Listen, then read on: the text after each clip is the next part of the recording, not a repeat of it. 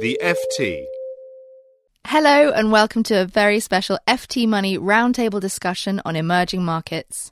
I'm Elaine Moore from the Financial Times, and joining me today are three expert commentators who will be discussing emerging and developed markets from the private investor's point of view. Joining me today are Tim Bond, investment strategist at O D Asset Management. Hello. James Dowey, chief economist at Neptune. Hello. And Jerome Booth, research manager at Ashmore Investment Management. Hello. Emerging markets remain extremely popular with private investors, despite a rocky year in two thousand eleven. Recent research from one private bank found that nearly one in five clients plan to increase their exposure to emerging markets over the next six months. So much so that some of the best-known funds are being soft-closed to dissuade new investors from putting more money in.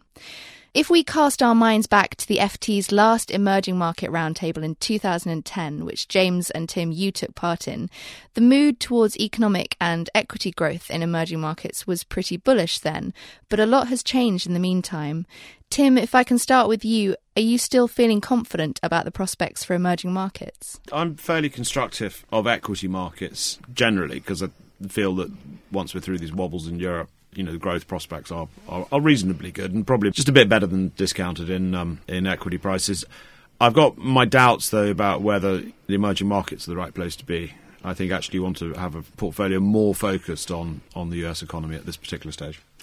James, if I can come to you, would you agree with that? Yeah, to some extent. We're positive at Neptune about the emerging economies over the next five years. We think that they can grow, even though we don't see much growth coming from Europe, per se, and less than usual coming from the United States. The question at the moment for, for your listeners, for private investors, is which assets do you buy to tap into that growth? Actually, right now, the valuations are probably more favourable for Um, companies in advanced markets that are tapped into the growth in the emerging markets. So that's where I'd advise investing today. Jerome, if we come to you, so emerging markets is such a broad description, isn't it? Where would you even begin?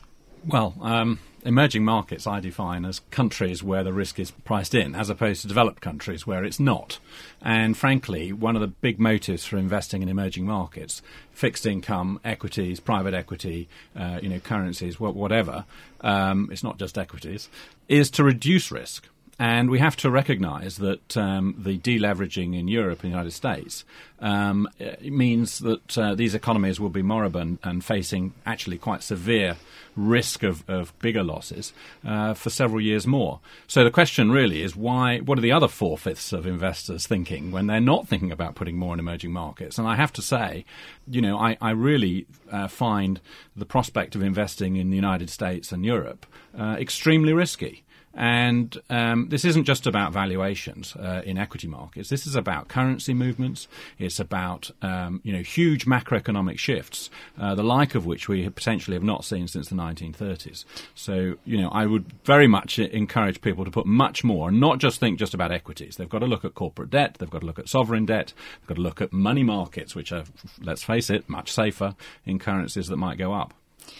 Tim, there's been some huge news from Europe. So although the Eurozone has technically avoided a recession, there's still a lot of uh, trouble in the area. And I think that that's had a huge effect on emerging markets, hasn't it? The, the idea of the two being separate is not right. Um, no, I mean, I think the problem, from a short-term and cyclical point of view, the problem that you have at the moment is that European policy, both fiscal and monetary, are, are misaligned, really, for the state of the economy. And, you know, hand on heart, I find it very difficult to build a case for a return to positive growth in Europe in the short term. Europe is the largest export market for a lot of for a lot of the emerging markets. And at the same time, um, China represents a bit of a problem. I'm very agnostic between the bear case and the bull case and the sort of neutral case in China. But the point is you can make quite a lot of different cases for China, all with equal validity, it seems. I, I think, pragmatically, the Chinese may have made a bit of a policy mistake in that they're going into a period of quite weak uh, demand from their biggest customer, which is Europe, um, at a time when they haven't really done much about generating much internal demand. So it, I'm not a big bear of China or anything, but just there are you know, that whole emerging market sort of complex, which which at the end of the day does rest on either Chinese fortunes or on European fortunes, is just oh, a little bit suspect. I, I really have to sort of jump in there because, you know, frankly, I see China as a stabilising force in the global economy. Um, and it's not all about China. There are another sixty countries you can invest in. And it is eighty-five percent of the world's population. And they're all highly diverse. And I would say that China has every policy option ahead of it, compared with Europe, which was run out of options, has almost nowhere to go. I mean, the risks from a macroeconomic point of view are much, much higher in Europe than in China. And um, actually, the equity market is also extremely cheap. Currency is undervalued. There are issues of timing, of course. But if you're thinking about longer-term, you know, allocation, I just think, you know, people are uh, fooling themselves as they think that the risks in China are in any way equivalent to the risks in, in the in the developed world, or as the as I call them, the the H I D I Cs, the heavily indebted developed countries. James, would you agree that China is central to any discussion about emerging markets? Yeah, absolutely. I mean, it's it's a growth pole in emerging markets. Um, and I think there are two questions you need to ask about China today in, in, in that capacity. First of all, the sort of five-year, ten-year view. You know, there's a lot of talk that China's slowing down, you know, in, in a structural way. And I think to a large extent, those views are being kind of pushed too hard. So the next five years, we're going to get less growth in China from pure workforce growth. But the other component of growth is labour productivity, which comes from two things. One, sectoral shift from agriculture into industry and services, and two, from labour productivity growth within a sector. And both of those sources still have quite a long way to run. So we, you know, we see growth coming down from, you know, ten percent structurally in China to maybe eight or something over the next five years, but that's still a very strong growth rate. And if you take into account that China is is, is a very large economy, you know, eight percent growth uh, of the Chinese economy today is contributing more to global growth than ten percent growth of the Chinese economy ten years ago. So it's still going to be a growth pole over the next five or ten years. But for private investors, it can be quite difficult to actually access that economic growth because that's not always reflected in equity growth within China itself. Yeah, that's absolutely right. And I think that's why you've got to, you know, think hard about how to, how to access that growth. It's not necessarily the case that you want to buy Chinese stocks. Um, this is where I think valuations come in. Um, and it, it may be the case that there are companies in, in the U S and Europe and the U K that you can purchase that are, that are tapped into that growth. Tim, you said you were not sure about China. Are there any economies out there that you are very positive well, on? Well, yeah, I wouldn't go. I, I wouldn't go near Chinese assets with a barge pole, actually, to be honest with you, because the rule of law is sadly lacking there. Governance is shocking, um, but they've got a major issue with profit margins. I mean, the whole country, uh, its development so far has been built on this investment-led model. As we all know, they're moving towards, trying to shift towards a consumption-led model. Um, the economics behind that is that the uh, factors of production, labour and the cost of capital will both go up. That's an, an absolute inevitability. It has to happen if they're successfully going to move away from an investment-driven model to more of a balanced economy, a household, you know, consumption-driven economy. Um, as that happens, Uh, Chinese profit margins go down. We're seeing that already, um, and it will continue to happen. Now, uh, over time, what you'll see is the application of new technology and so forth uh, to, to Chinese companies, and productivity, labour productivity will exactly rise, and, and you know, you should see a restoration of those profits. Um, but I think what over that period, it's going to be quite painful, uh, and you're not going to have a lot of profits. So I'd, I'd keep, you know, well away from there, and also bear in mind what happens when, now that the sort of the arbitrage of Western labour costs against Chinese labour costs, now that that's sort of in its closing stages, that's been a soporific on Western innovation and technological research. So the net effect I would expect to see over the next five years of China moving towards this more consumption-led model is A, Chinese profits get crushed, B, you see uh, R and D and innovation pick up very strongly uh, in the West. So there's quite a case there for the developed markets as well, not just the emerging markets. Elsewhere, I'm I'm having trouble identifying an emerging market that that I think isn't, you know, at risk in some way or other. I would access the growth in their consumers, which I totally believe will happen through Western companies that service them. Um, those investments have probably been the most best performing, certainly in equity space, we've brought up this issue a couple of times about investing. Both my fellow guests here, uh, uh, you know, investing in, in you know Western companies, um, and that may sound an attractive alternative for those people who are a little bit timid and don't actually want to take the plunge. Is that a psychological uh, reticence, I wonder?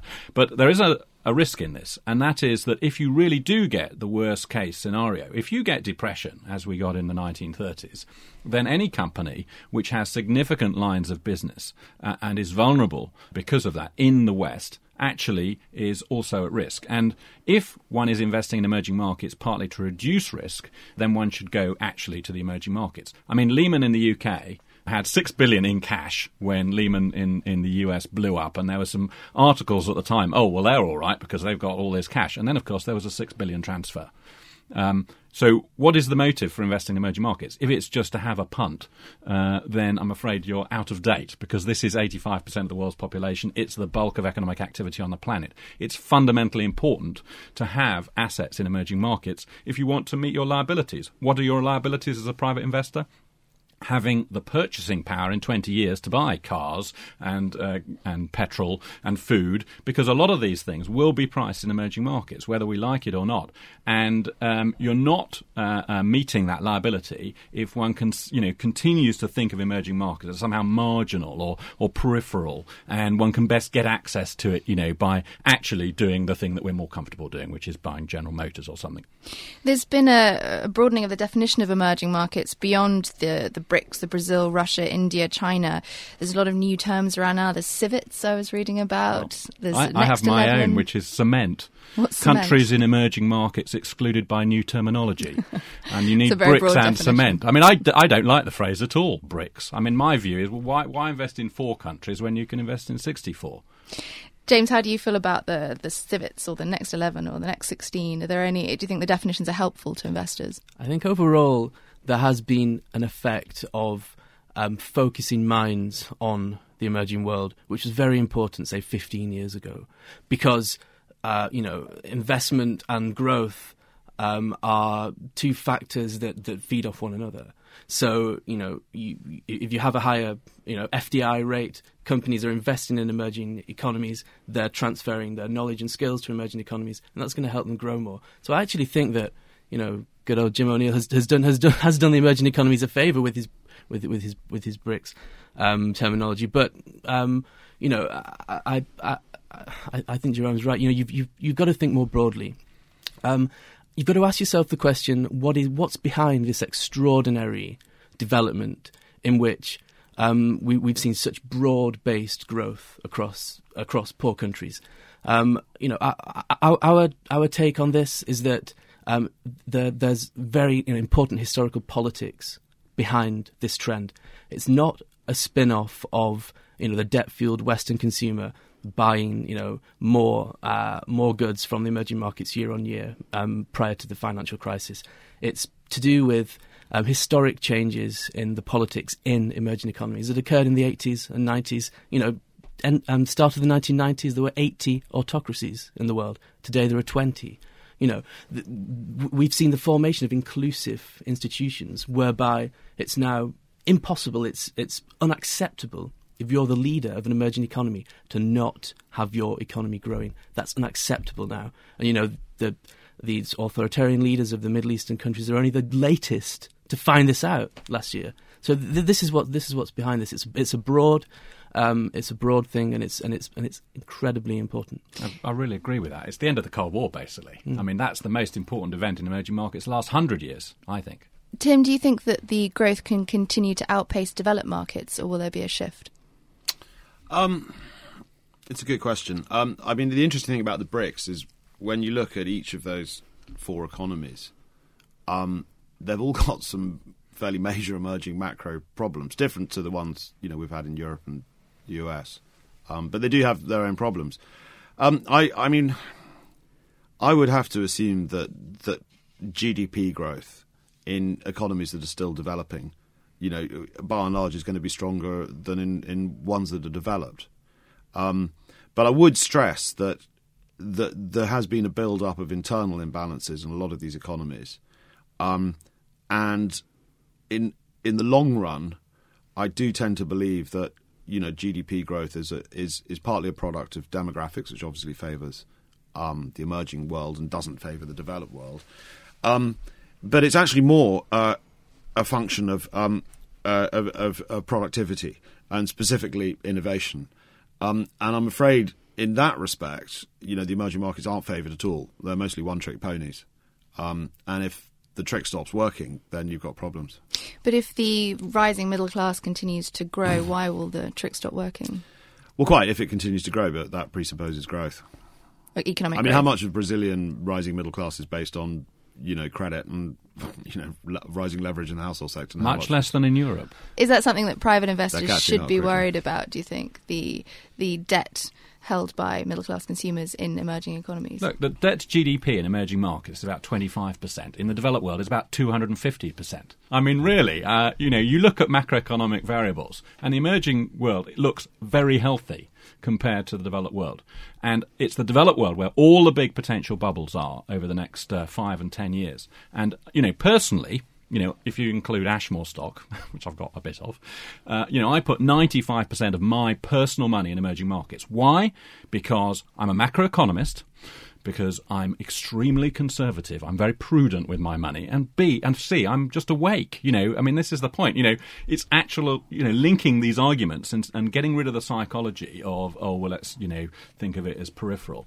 Um, so, you know, I think people... Every country has risks. Every country has challenges and problems. There's no country at all that doesn't have some imbalance or some, you know, challenge.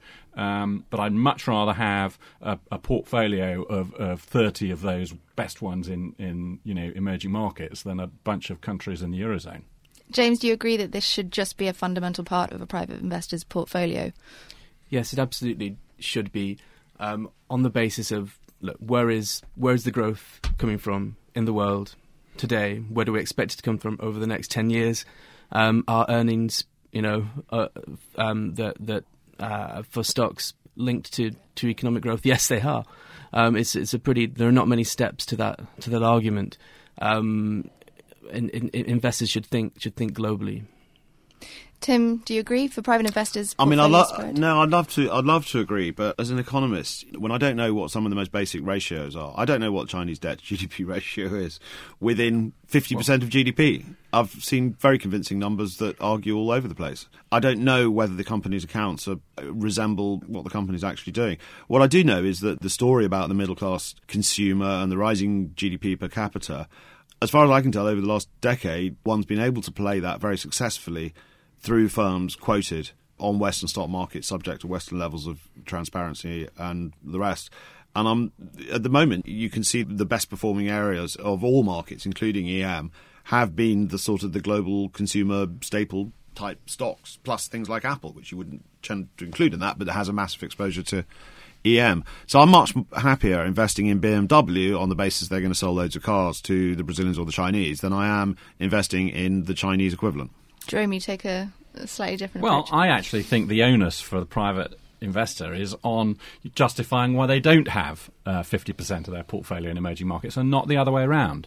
And, you know, I think investors need to ask themselves the basic question, are they prejudiced? And if they are, to think rationally about where that comes from and, you know, maybe they should change that because investing is driven by psychology. We all suffer from that and we've got to fight that uh, if we're going to give our portfolio the best opportunities. I think there might be an interesting kind of generational perspective on this where perhaps my generation, our formative years were in this era of globalisation as opposed to the formative years of, say, the baby boomers who are leaving the, the markets now. Their formative years were in the nineteen sixties with heavy capital controls. You know, their parents, you know, fought in the Second World War. They're much more of a patriotic generation. I, I think that I think that may be reflected as as they're sort of under uh, under thirty-fives, under thirties, as they can in, increase their, you know, the, the amount of wealth that they have to invest in markets. I, I think I think that may be reflected over the next ten, ten, twenty years or so. So younger investors take a more global view on their investments. It's just speculation, but possibly. Tim, is that wise, do you think? Do you think younger investors um, can afford to take that view? Well, uh, yes, of course, they can always take more risk um, because they're younger. I mean, I, I just caution against looking at it on a country-by-country basis. I think that's pre- that's perhaps the piece of baggage that we should leave behind uh, and look at it on a company-by-company or an opportunity-by-opportunity you know, basis, rather than sort of saying there's it's either or. So we have to do our research. That's all yeah. that we have time for. Thank you very much for coming in and speaking to us today. Tim Bond, James Dowey and Jerome Booth, thank you very much. Thank you. Thank you. For more downloads, go to ft dot com forward slash podcasts.